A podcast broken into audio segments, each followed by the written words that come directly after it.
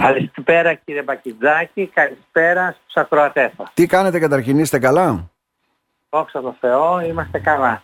Βλέπουμε έτσι με το πρώτο κρύο που ήρθε, με το άνοιγμα των σχολείων, να βάλουμε και το συνοστισμό που υπήρχε στην προεκλογική εκστρατεία έτσι και πολλές συναντήσεις, χειραψίες, αγκαλιές. Δεν υπάρχει κάτοικος του νομού που να μην δέχτηκε μια αγκαλιά από υποψήφιο, έτσι δεν είναι; Ναι, και λοιπόν... ένα φιλί, όχι μόνο. Α, και φιλί και το χτύπημα στην πλάτη και αυτό, όλα αυτά, μια χαρά. Ε; Ναι. Τι σημαίνουν όλα αυτά, τι αφήνουν ως αποτύπωμα κυρία Χαριτόπουλε και τι πρέπει να Βλέπουμε λοιπόν την τελευταία δύο εβδομάδες, ιδιαίτερα αυτή την τελευταία εβδομάδα, μια αύξηση των κρουσμάτων του κορονοϊού στην περιοχή μας, ε, αρκετά μεγάλη θα ήθελα να πω, σε σχέση με τις προηγούμενες εβδομάδες.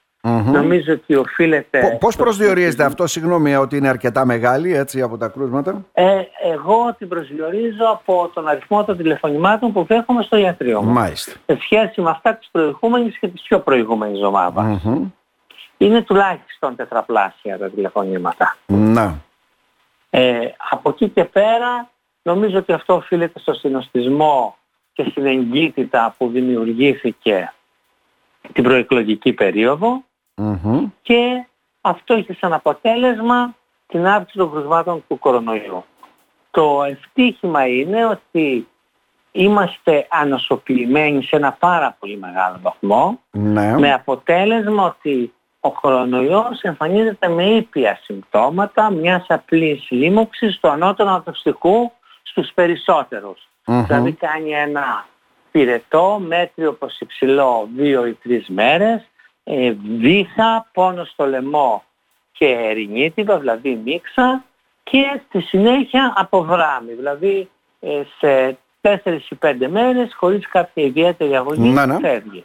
Που αυτό σημαίνει ότι είμαστε προ... καλυμμένοι έτσι δεν είναι, δεν μπαίνει ναι. ζήτημα ε, θέμα ενός άλλου εμβολιασμού. Ναι. Θα πούμε λίγο πιο κάτω ποιοι χρειάζονται κατά τη γνώμη μας ένα επιπλέον εμβόλιο που γίνεται τώρα.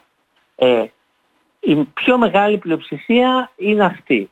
Ε, πρέπει να εφιστήσουμε στην προσοχή ότι σε ανθρώπους που είναι πάνω από το 65 ετών και έχουν και άλλες παθήσεις ε, όπως είναι ζαχαροβιαβήτης, καρδιακές, αναπτυστικές παθήσεις, βαχυσαρκία κτλ. ή είναι νοσοκατασταλμένοι, ότι αυτοί θα πρέπει οπωσδήποτε να προστρέχουν στο φεράποτο γιατρό τους για την συνταγογράφηση των αντιοικών φαρμάκων, τα οποία είναι πολύ σημαντικά και έχουν αποδειχτεί σωτήρια στη μεγάλη πλειοψηφία αυτών των ανθρώπων στο να μην αφήσουν τον κορονοϊό να εξελιχθεί σε λίμωξη του κατώτερου αναπνευστικού, πνευμονία, αναπνευστική ανεπάρκεια, να τους οδηγήσει σε νοσοκομεία και σε μονάδες στρατιωτικής θεραπείας.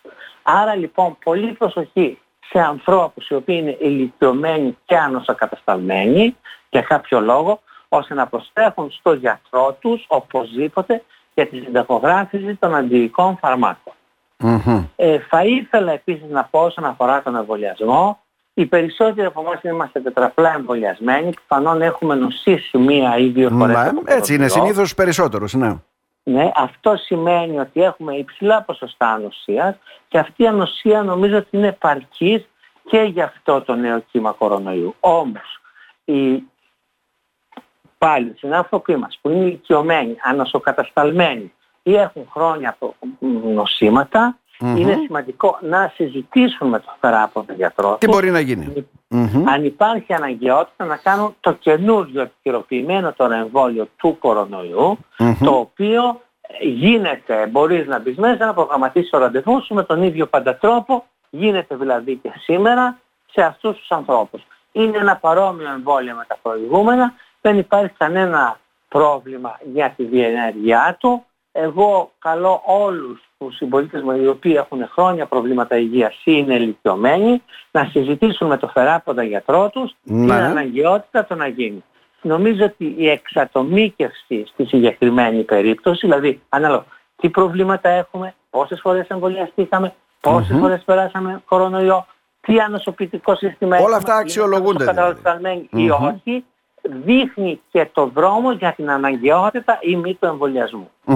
Στα σχολεία έχουμε μια εικόνα τι συμβαίνει; Στα, στα σχολεία επίσης ή εκεί επικρατεί η γρήπη για να καταλάβουμε. Και με συμπτώματα ιογενών άλλων λοιμόξεων, αδενοϊούς κτλ. είναι ο συγχρονισμός ο οποίος δημιουργείται αυτές τις πρώτες μέρες στο σχολείο ε, και δυστυχώς ε, αυτά μεταφέρονται μετά και στο σπίτι, σε παππούδες, γιαγιάδες το αποτέλεσμα ότι έχουμε μία έξαρση και άλλων ιογενών λοιμόξεων αυτή την εποχή. Παρόλο που ο καιρός νομίζω ότι είναι αρκετά καλός ακόμα. Δεν είναι δηλαδή Καλά, δεν ε, έχουν έρθει ε, τα κρύα-κρύα, εντάξει, έχουμε κρύα. Ναι. Έχουμε ήλιο, το μεσημέρι μπορούμε να κυκλοφορούμε κοντομάνικο και τα λοιπά. Ε, για το εμβόλιο τώρα της γρήπης θα ήθελα... Το αντιγρυπικό, ναι, γιατί πρέπει να ενημερώσουμε και τους πολίτες, ναι. Ότι φέτος έχουμε μια διαφοροποίηση σε σχέση με τα εμβόλια της γρήπης. Δηλαδή; Έχουμε δύο ναι. εμβόλια.